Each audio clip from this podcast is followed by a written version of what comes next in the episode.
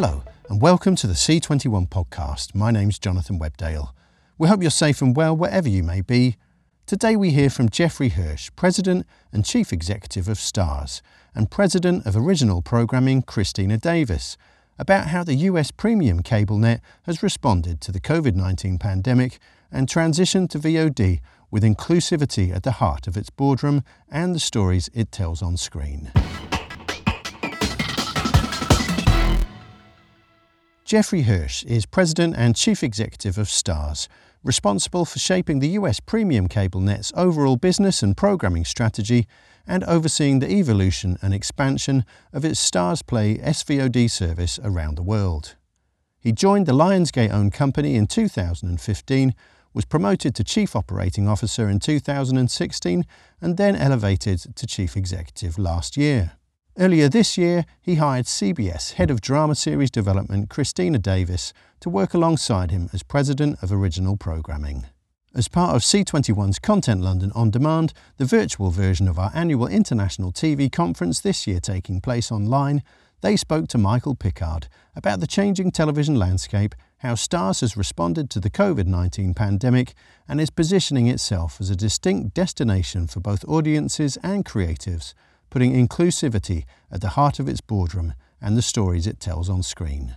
Jeffrey and Christina, uh, thank you for taking part in this year's Content London On Demand. It's great to have you join us for the event. I guess it's, it's been an interesting year for the industry as a whole, but not least for both of you. Jeffrey, you took on your role as, as President and CEO sort of about 12 months ago. Christina, you joined in the middle of the pandemic, but Jeffrey, perhaps you couldn't have predicted the events that you would have had to face um, at the start of this year. How has it been for you both in terms of keeping the, the network going, in terms of um, your development and your programming pipeline? Uh, well, thanks for having us here virtually. I'm happy to be here. Unfortunately, unhappy not to be in London since it's one of my favorite cities and we're doing a lot of production there right now. So I was excited to come visit, but unfortunately, we're here. So, uh, you know, look, it's been an interesting time, I think, for everybody in the industry. I don't think anybody could have ever predicted that it would be this kind of massive massive disruption on top of what we've already seen as a, as a massive disruption in the business. Uh, but I think, you know, as the stay at home order has progressed and continued around the world, uh, it's been good for our business uh, because people are home looking for content. And we've had the fortunate there that we produce a year in advance. And so most of our content at some point was in post production when the pandemic hit. And so we launched four new pieces of content over the last six months, uh, and people have found it. So we've seen great adoption of the STARZ app around the world. You know, viewership in Europe is up 33 to 40 percent, depending on the country. Domestically in the U.S., it's the same. Uh, and so we, we've benefited, I think, from people looking for fresh content and having that content on the air. Christina, I mean, coming you know from CBS, I guess in the, in the middle of this, what was your kind of approach to just selling into the job and, and getting started? Oh my gosh, I mean, this has been one for the memoir.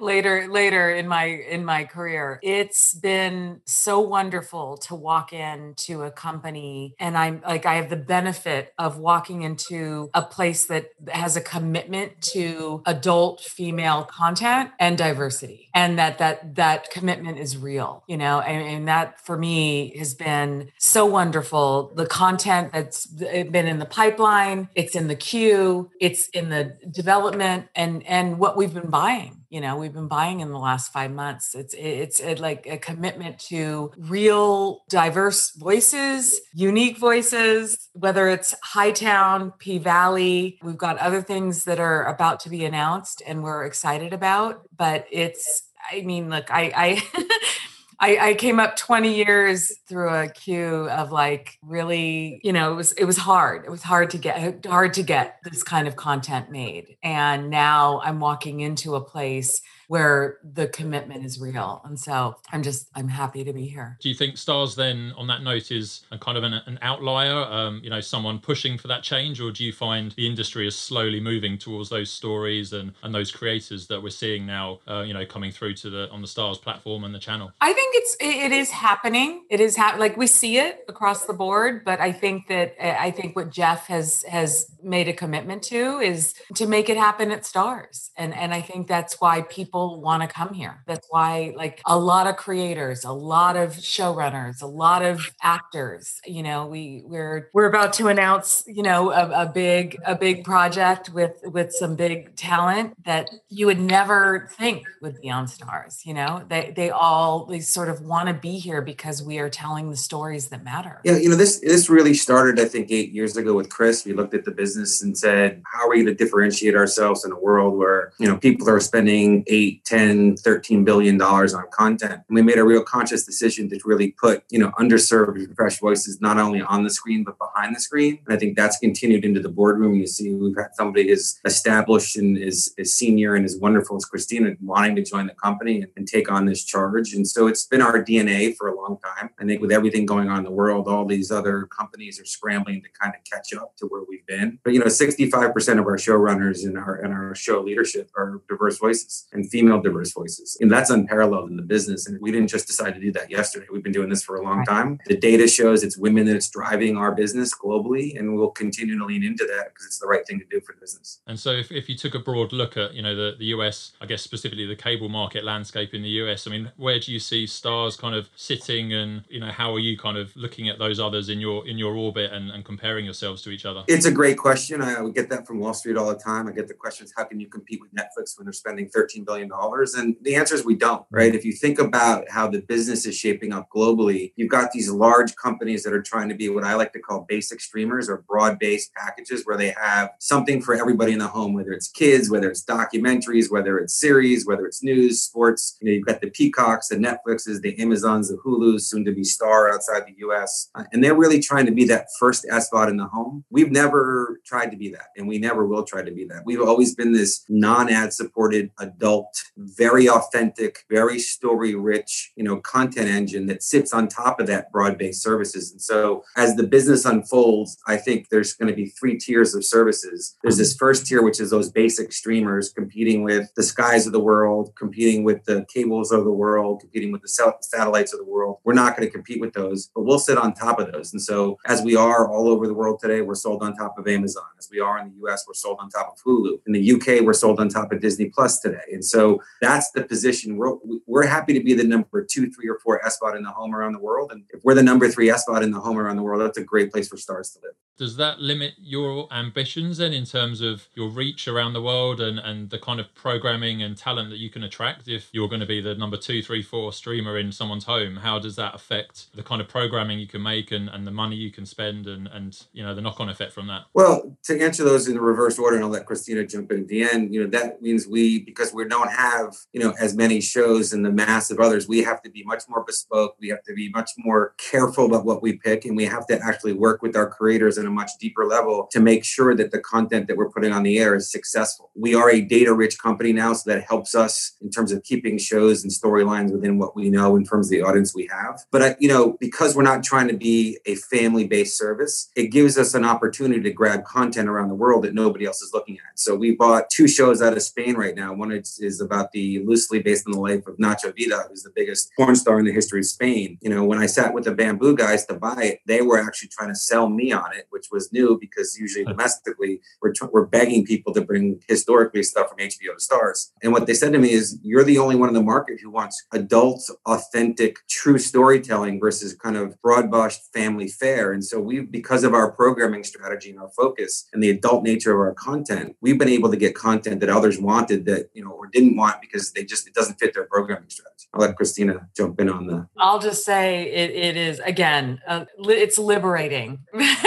being at Starz because it is a boutique and it's it's a, it's about curating and it's about bringing in creators who have a unique story to tell and l- we let them tell it. And so, I mean, are there a couple of shows then from this year maybe that you would say define the current kind of programming strategy in terms of working with particular showrunners or genres or the type of programming that we're going to see more coming from Starz? What is the kind of strategy that you're working on? And I guess the fact that you know, COVID aside, how are you you know progressing that? So we picked up uh, season two of Hightown, season two of P Valley, Katori Hall, who is like wholly unique, and we're so proud. And then we've got things in the pipeline. We've got Becoming Elizabeth. We've got Dangerous Liaisons. We've got a lot of things coming out of the UK, which is great. You know, we're, we're really proud of, of doing a lot of the production there. We have a, a show coming out of a movie called Blindspotting, which it's sort of the sequel to the movie and very social, very timely. Um, Daveed Diggs you know we're we're we're working with. And then we've got a big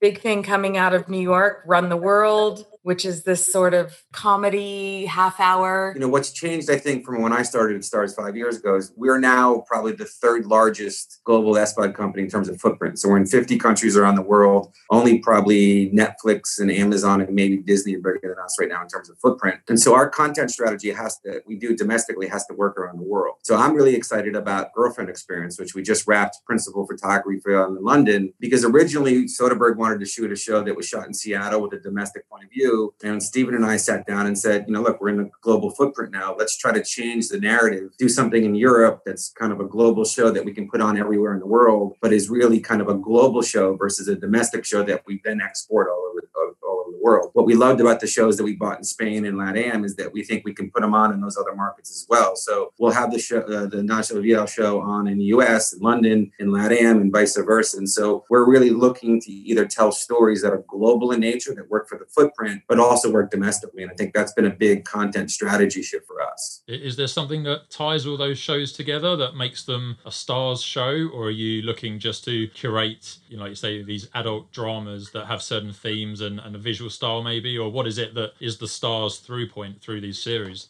You know, it's it's it's very simple, right? We are trying to program a network that is, you know, premium content that really serves the female audience. Mm-hmm. You know, and whether it's P Valley, which is, you know, if you look at it on the on the the log line, it's African American strippers in the South, right? But it's shot through their gaze, their point of view. It's their story, and it's not the typical what you think it would be. Same thing with all the power spinoffs that we have. Same thing with girlfriend experience, right? It's if you think about it on on the log line, you're like, okay, it's a typical, you know, an escort show, but it's not. It's through the eyes of the GFE, and it's her story, and it's her in control of the narrative. And I think that's what makes Starz unique across the world is that we're really putting, for the most part, most of our shows have female leads, are directed and show run by women, right? Managed by women, and then most of the building, seventy percent of my direct reports are female, and so it's a network that's catered for women by women, run by women, and that's kind of our point of view, and that's the through line throughout all of our shows. Is if it doesn't work for a female audience, we're not going to put it on there. And I guess you know, but behind the scenes, when you're putting the deals for these shows together,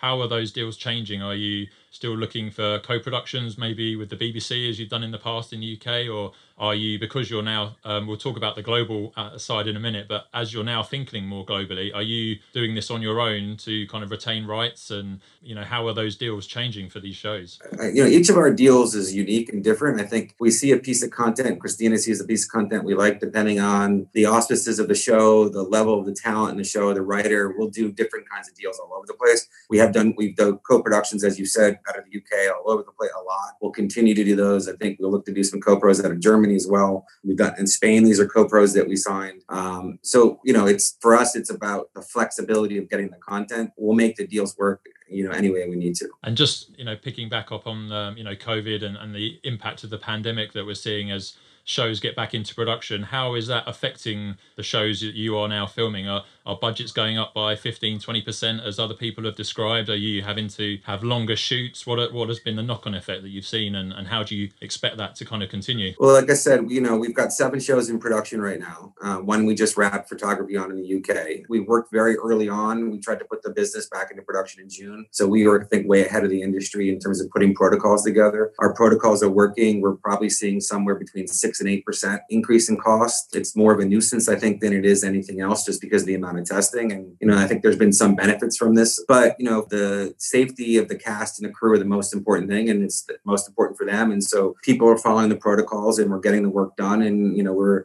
girlfriend experience in London is not a COVID friendly show to shoot because of the nature of the content. Mm-hmm. We have a show in Atlanta right now that's a wrestling show that we're shooting uh, that, again, not easy based on the nature of the content. But we've got a phenomenal showrunner, Mike O'Malley, who's really been working around the clock to cross board stuff and move it around so that if we have any interruptions, there's something to shoot, so we're not delayed. But it's it's different. I think there's a lot more eyes on production on a daily basis because you're just waiting, you know, to get an email saying there was a test last night, and you know, and, and what is that? How do you scramble with your production team? But for the most part, we've got a great production team with Lionsgate that's been really driving our production. And fortunately for us, knock on wood, we really haven't had any delays at this point. And as you've you've mentioned a few times, you know, you're you're very much looking now towards the global marketplace with Starz play around the world. How do you see Starz in in the global industry now, and and how are you hoping to increase that sort of share that you have of, of viewers around the world? Well, look, we've said publicly we'd like to get to between 15 and 25 million global OTT subs by 2025, and we're right on track to get to that number. We're seeing, you know, phenomenal growth,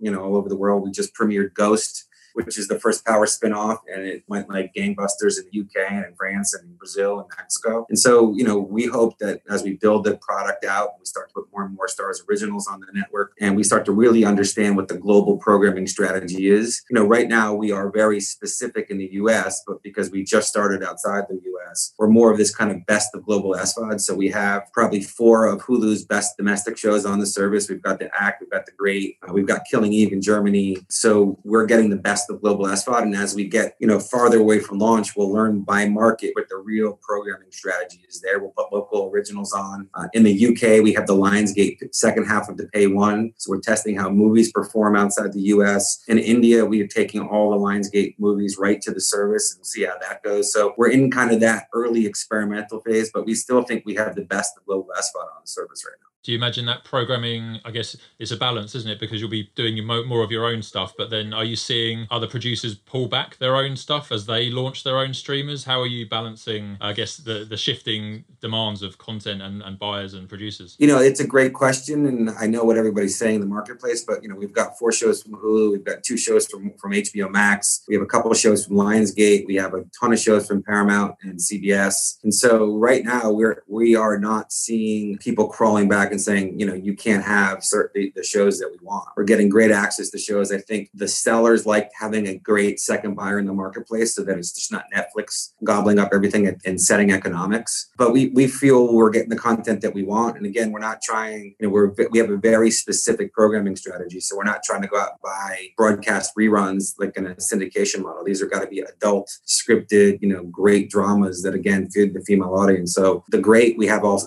everywhere outside the US and is performing really, really well. Uh, the Starz Originals, you know, Spanish Princess, which just premiered globally day and date, it's performing really, really well. So we feel like we're getting all the access to the content we need and, you know, we'd like to get more. And I guess maybe for Christina, as you come to think about commissioning new series, I mean, how is the world, the global market kind of playing into your thoughts about what might be a hit at home or overseas or how, how do you kind of um, think about that when you're taking pitches or, or hearing or meeting potential showrunners for the network? I mean, just being as open-minded as possible. It's it literally you know open to open for business you know it is we we're meeting with every kind of creator all all different types of people and bringing in you know those those ideas. And you know it's it, it's kind of uh, i think jeff jeff touched on it. You sort of know it when you see it you know? It's it's you don't really like there's no mandate to put out of like we want that kind of story. I'll embarrass christina here but i think the best way to kind of characterize what we do and what we're looking for. And I, this was in her interview process with me. She said, you know, I've been making ham sandwiches for 20 years and I, I really would like something else. And, you know, there's never a day at Starz that there's two ham sandwiches around the network. So, and I mean, Christina, you said there, you know, you're creator friendly. What, what does that mean? What, what's it like to work with Starz as a, as a creator, as a showrunner? What, what's that partnership that you like to build with them? Oh gosh. I mean, it is, it is, it's what gets me up in the morning. Are you kidding? Like it's, it, literally it's a dialogue with a creator and there's no one size fits all right? It's like you literally create a dialogue with a, a person you know man woman whatever it is and and you figure out the story that they want to tell and you tell it. Mm-hmm. and that usually is what really kind of cuts through in the end. And it's so wonderful. It, it's such a wonderful experience and and i love it. And it's jeff has has been so so wonderful in sort of letting me be able to create that with different people that have come through the door you know? And again i'm five months in so i'm still i'm still learning. And by the way all in covid i have i, I think i've spent 30 minutes with jeff in person. We we literally like i literally started this job in covid uh, through zoom through whatever our, our video technology is. But all that to say, I've been able to really be able to connect with some wonderful creators and wonderful eh, writers, directors, producers, uh, lots of people that really they want to be at Starz they want to be here. And that's that's I'm, I'm like i'm so i'm so proud to be at a place that you know again it feels liberating. Yeah i think christina and the team have done a really good job of creating a, a, a certain atmosphere of trust where a story will come in. We like the story. And instead of you know overnoting people like some places do and trying to make it square peg round hole because we don't have you know advertisers to kind of worry about and subscription we really allow the the creators to tell their story. And i think the feedback that we have back and forth is really just more of a you know a partnership in a sense which is like hey you know we thought about that or where does this go? And really push their, their thinking around the story versus kind of trying to fit the story into a box. And i think that creates a really unique and special place that we for writers and, and showrunners and creators. I mean tell us um you know you mentioned p valley a couple of times and um, even from this side of the pond you know it's it's clearly captured the imagination and it's been one of the most talked about shows of the summer, I, w- I would say. I mean, just tell us a bit about the development of that show and, and working with Katori Hall, the, the showrunner who adapted her own play. I mean, how did you come across the, the, the, project and, and you know develop it for the screen? What was what was it that you know made it tick? You think with audiences? Look, Katori Hall wrote a play over ten years ago and put it on the stage, and I think you know again it's a, a past regime. I think bought the script but it was years in the making. And so for me to walk into this place 5 months ago and it it premiered on my on my watch and I got to, you know, make a quote and take take credit for it, but really what I'm most proud of is developing a relationship with her into second season. I think that she created something wholly wholly unique with a unique voice she knows these women. She speaks the language. She dances on the pole. I mean, you know, she she literally like has walked the walk, and and that's why you feel it. You feel it, and and I, I, I Jeff, you jump in, but I've yet to see a bad review. She, you know, this this this show is just been wholly embraced by our our audience and by the critics, and and really, I think is a is a wonderful testament to again Starz and the commitment to unique voice and diversity and you know finding a woman who has a story to tell yeah like i think it was you know i remember when the scripts came in reading all the scripts and it was it was it's so dense and so deep in character I think everyone was like, oh my God, how, how does this translate from the page to the screen? And uh, Katori and some of our creative executives went out and did like a 14 minute kind of presentation of the how it translates. And I think we, we all sat in a room and saw it and said, don't really know what this is, but this is unique and special and great. So let's go and you know working with a, a, couple other people but specifically Katori had a, a, very strong point of view. And what I love about Katori is she heard feedback and she heard notes but she had a very strong point of view and she held to it. And she created something that's unique and special. And you know that's again you know we lucky lucky it landed on our lap and lucky that we had some great creators who built a great relationship with her and you know you see the results and we're I, she's starting to write season two and I can't wait to read it because it's going to be spectacular and when you meet these showrunners and you take these pictures, I mean, what what kind of um, lead-in time are you looking for in terms of the the longevity of a show? Are you looking for the three five season plan, or do you just want to take that initial idea and and, and see where it goes? You know, are you is Katori already talking about season four of of P Valley, or how do you like to work with them? You know, on these shows. I'll let Christina do it from the content. I'll tell you. From, I'll tell you from the business point of view.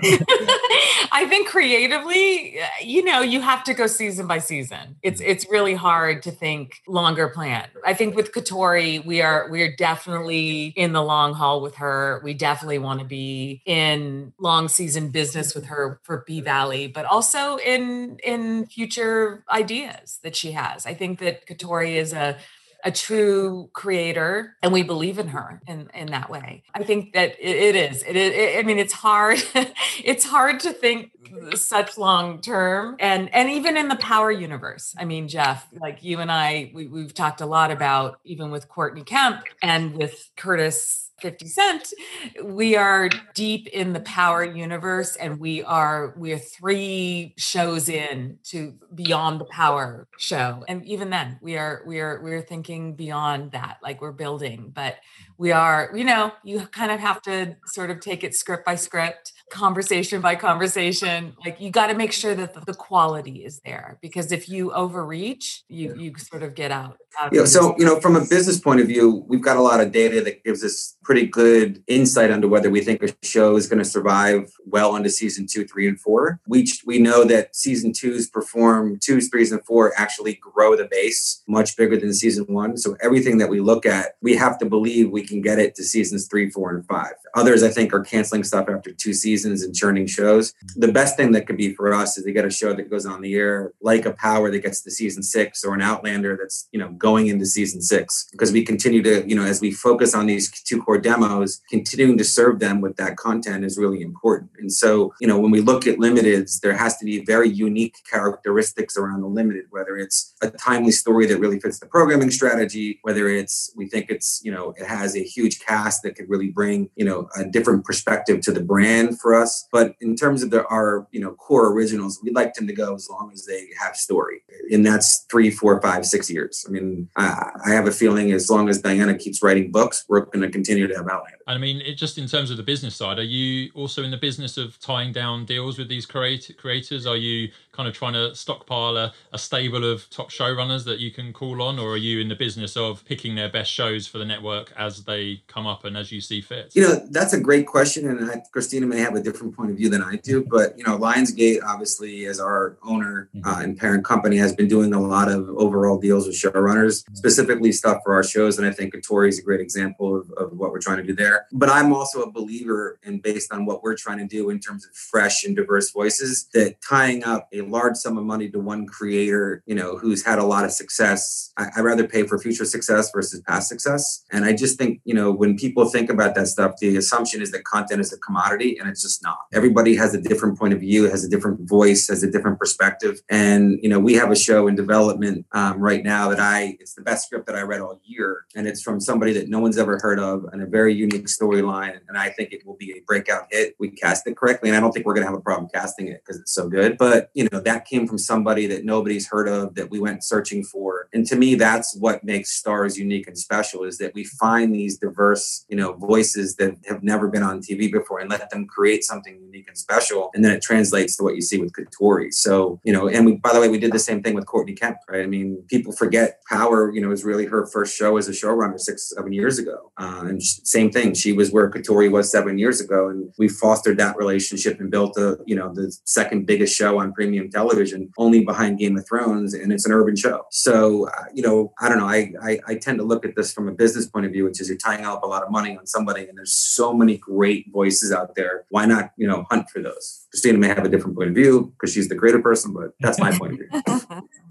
No, I no, I don't. I don't have a different point of view. I think that it's. I mean, there are people that you want to keep in your camp, like Rebecca Cutter as, um, on Hightown. So Lionsgate just signed a deal with Rebecca Cutter, and those those are the people that you you they they're, they're fresh voices, and so you want to sort of keep them invested in Starz and and also creating new shows for Starz. And, and, and just on the on the power renewals, the the spin-offs, the the universe. I guess however you want to call it, it's I guess we've seen it in broadcast where you have different cities and expanding universes, and obviously on on the big screen as well. So why was why was Power something you wanted to try and apply that formula to, for want of a better word? And how are you going to make it successful? Well, go ahead. Go ahead. I, I, think Courtney's built a, a, phenomenal tapestry of very very bad characters that everybody loves, right? Mm-hmm. And that is, you know, we we laugh. We it's like the Marvel universe of characters. It's just everybody's bad, right? But there are so many rich characters characters that people want to know the backstory to or what happens to them that we felt we had this great kind of tree branches coming off the core business. And so the first one that's going to come up after Ghost, uh, which again is kind of the straight line, you know, next generation chapter with Michael Rainey and his son, is the prequel story to Kanan, the 50s character, and what and what it was. How did he become the person that he is? And it's this phenomenal story about a mother teaching his son how to be a gangster at 15 in 1990 in South South Jamaica, Queens, before the Twin Towers came down, and the birth of hip hop and music and clothing. I said to Curtis the other day, he should license the old salt and pepper jacket because that's going to come back in a big way based on the show. But, you know, and that's, you know, people want to see that story and they want to know how Curtis eventually meets or Kanan eventually meets Tommy and Ghost and Angela and all those stories. And then, you know, Joe Sikora's character, Tommy, is a huge fan favorite. And So what happens to him? You know, we see what happens to Tariq, what happens. So there's all these great storylines that you see, you know, socially from fans guessing that we've now created into this great universe. And to answer your question about how we're going to make them successful, we're not, right? Courtney's already made these characters so successful. And she has such a, you know, she's put together such a great business with such great showrunners underneath her now that, you know, I will tell you, Ghost is a phenomenal outsized hit. I mean, it's up 300% around the world. We were thrilled to have it in the UK because Power is one of the biggest shows on Netflix in the UK, and we're thrilled to get that back too. But I think Kanan will be as big as anything on TV just because of its a uh, 90s look back in New York, and nobody's really done that yet in a drama sense. And Tommy's a fan favorite. And so I read all, you know, we read all the material. They're going to be hits, you know, mm-hmm. and we know that because the audience is craving for them. And so our job now is to, you know, pour water and fertilizer on the creative team and just let them go. And then on a on a, another note, where are the showrunners that you're going to bring in? How are you finding the showrunners that are going to be the the showrunners of the next Starz series? I, again, I'm I'm the, I have the benefit of walking into a company that believes in people, right? That there there there are people that have become showrunners and specifically women that have become showrunners that weren't you know and and that they came in and they pitched a show and they had a vision and then you believed in them right? And so now i i, I have the benefit of the of coming into a, a network where it's like oh i can actually do that. Like that's that's amazing. Yeah i come from a place that was like if you didn't smell the blood in the in the in the water like if you haven't been a showrunner for 20 years like that's that's done that's done. We're done with that. Like we are believing in people. We believe in their vision. We believe in their stories empower them. That's literally like we're we're not looking for showrunners we're looking for people i think that that have stories to tell and that are, are stories that the Starz audience wants to hear. We have a lot of great stuff in development. I mean amazing stuff. I think very diverse content that you will see coming out in the next next year, two years. Um, yeah, I mean, look, that's been my biggest frustration with COVID is that all the stuff that we've been trying to get on the air that we're it's been delayed, and I'm I'm beyond excited about getting this stuff onto the network to bring it to the fans. And yeah. you know, I get in trouble with Lauren because I don't remember what we've announced and not announced because I, I work a year ahead of everything, and I'm like talking about shows, and she's like, "We haven't told anybody." Like, I know, you know, yeah, because there's there's such really great characters coming from whether it's period pieces around what I like to call our women of infamy, which were Spanish Princess, White Queen, you know, whether it's ro- you know historical romances like Outlander. Christina talked about Dangerous Liaisons. It's a prequel. It's them at 18 falling in love in the slums of Paris and wreaking havoc on the French court. That show is going to be beautifully shot, very sexy, very romantic, very tumultuous, uh, and I can't wait for that to get on air. Girlfriend Experience. Uh, you know, I read the scripts over a year and a half ago in an afternoon, and I've been dying to get this one on the air because I think it's as as good as not better as the first season with Riley, which was obviously nominated for a Golden Globe. And this is, you know, has technology and its global footprint. And so I, I, I think like Christina, we're just dying, we're itching to get this stuff on the air so that we can get, bring it to the base. And I mean, with your Lionsgate partnership, I imagine that sort of helped you through the last sort of few months and, and having a big kind of boss there to, to help you financially and, and logistically maybe is, is a big boon. How do you see the next 12 months sort of shaping out for you, but also for the industry at large? I mean, you know, if you had a crystal ball, what, what, what would it be telling you about how to run the business over the next 12 months? Well, if I had a crystal ball, I would be retired and you wouldn't talk to you. I'd be in Florida playing golf right now um, with, a, with a mask on. But, uh, you know, look, I, I, I think the business continues to accelerate change. And I think a non-ad supported global SVOD service that's data driven is is a really great safe place to be. And you know the the risk that we have for the business right now is execution risk. And I think we know if you uh, I think you've noticed in the last six months uh, the the new trend seems to be reorganizing your company right and naming two people. And yesterday CBS reorganized again, ITV reorganized I think Monday Thursday or Friday last week, and Disney reorganized again. And you know, I, I, guess we don't get stock price bump because we're not reorganizing, but we did this four and a half years ago. You know, we we knew that we were going to have to transition the business from a linear domestic business to a global streaming company, uh, and we've done that. And so we feel good about that. I think Lionsgate is our partners and our owners. The TV group, I mean, you know, Kevin has been there for 18 years and he's helmed some of the most network defining shows, whether it's Mad Men on AMC or it's Nurse Jackie or Weeds. And so we get the benefit of having, you know, a secondary group hunting for content that maybe we're not seeing. And we get to see everything that, that comes through that group before it goes outside the building and we can make a decision whether we want it or not. Uh, we have a great piece of content we haven't announced yet that came through the Three Arts partnership. Um, actually, two with Three Arts and Lionsgate that we're really excited about. And so that's been a benefit for us, you know, and eventually, you know, the Lionsgate Pay One deal globally will come up. And we think we will obviously try to move that onto the service. But, you know, we, we're also able to help shape some of that future slate so it works for our fan base. So I think, you know, and then, you know, on top of that, and probably the most important thing is we're not in 50 countries outside the US unless we have access to that Lionsgate library of 17,000 titles. So I think the industrial logic of the deal from 2016 really holds and has really benefited the company, even in this, you know, a disruptive business as it is now, uberly disruptive with the pandemic on top of it. Great, and and just I mean, take us out with you know what what's the one Starz show we should watch in 2021? What's uh, what's top of your list that we should watch next year? Wow, wow, wow, wow! There's so much that I'm excited about. I don't know that I could just pick one. I mean, again, I I think we we do. We can point to the power universe. I think that uh, these these uh, power shows are going to be great. They're going to be wonderful. Blindspotting, I'm really excited about. It, it's wholly unique. Run the World is going to be great. You know, like I, and there's, there's so much that I'm excited about. I don't I don't know what to say. And then there's stuff in development that like like if we as as Jeff is saying like we're like literally like trying to get these things up and going. There's so much great stuff coming, honestly. Really excited about it. We'll watch this space. Well, uh, well that's great. Thank you so much for joining us and um, thank you for being part of uh, Content London On Demand. Jeffrey Hirsch and Christina Davis from Starz talking to Michael Pickard. Remember, if you're a C21 Pro subscriber, you can watch the video version of that interview on our site right now as part of Content London On Demand. There'll be more from the event in the podcast tomorrow, but in the meantime, stay safe and stay up to date with all the latest international TV industry developments by following C21 online on mobile and social media. My name's Jonathan Webdale. Thanks for listening.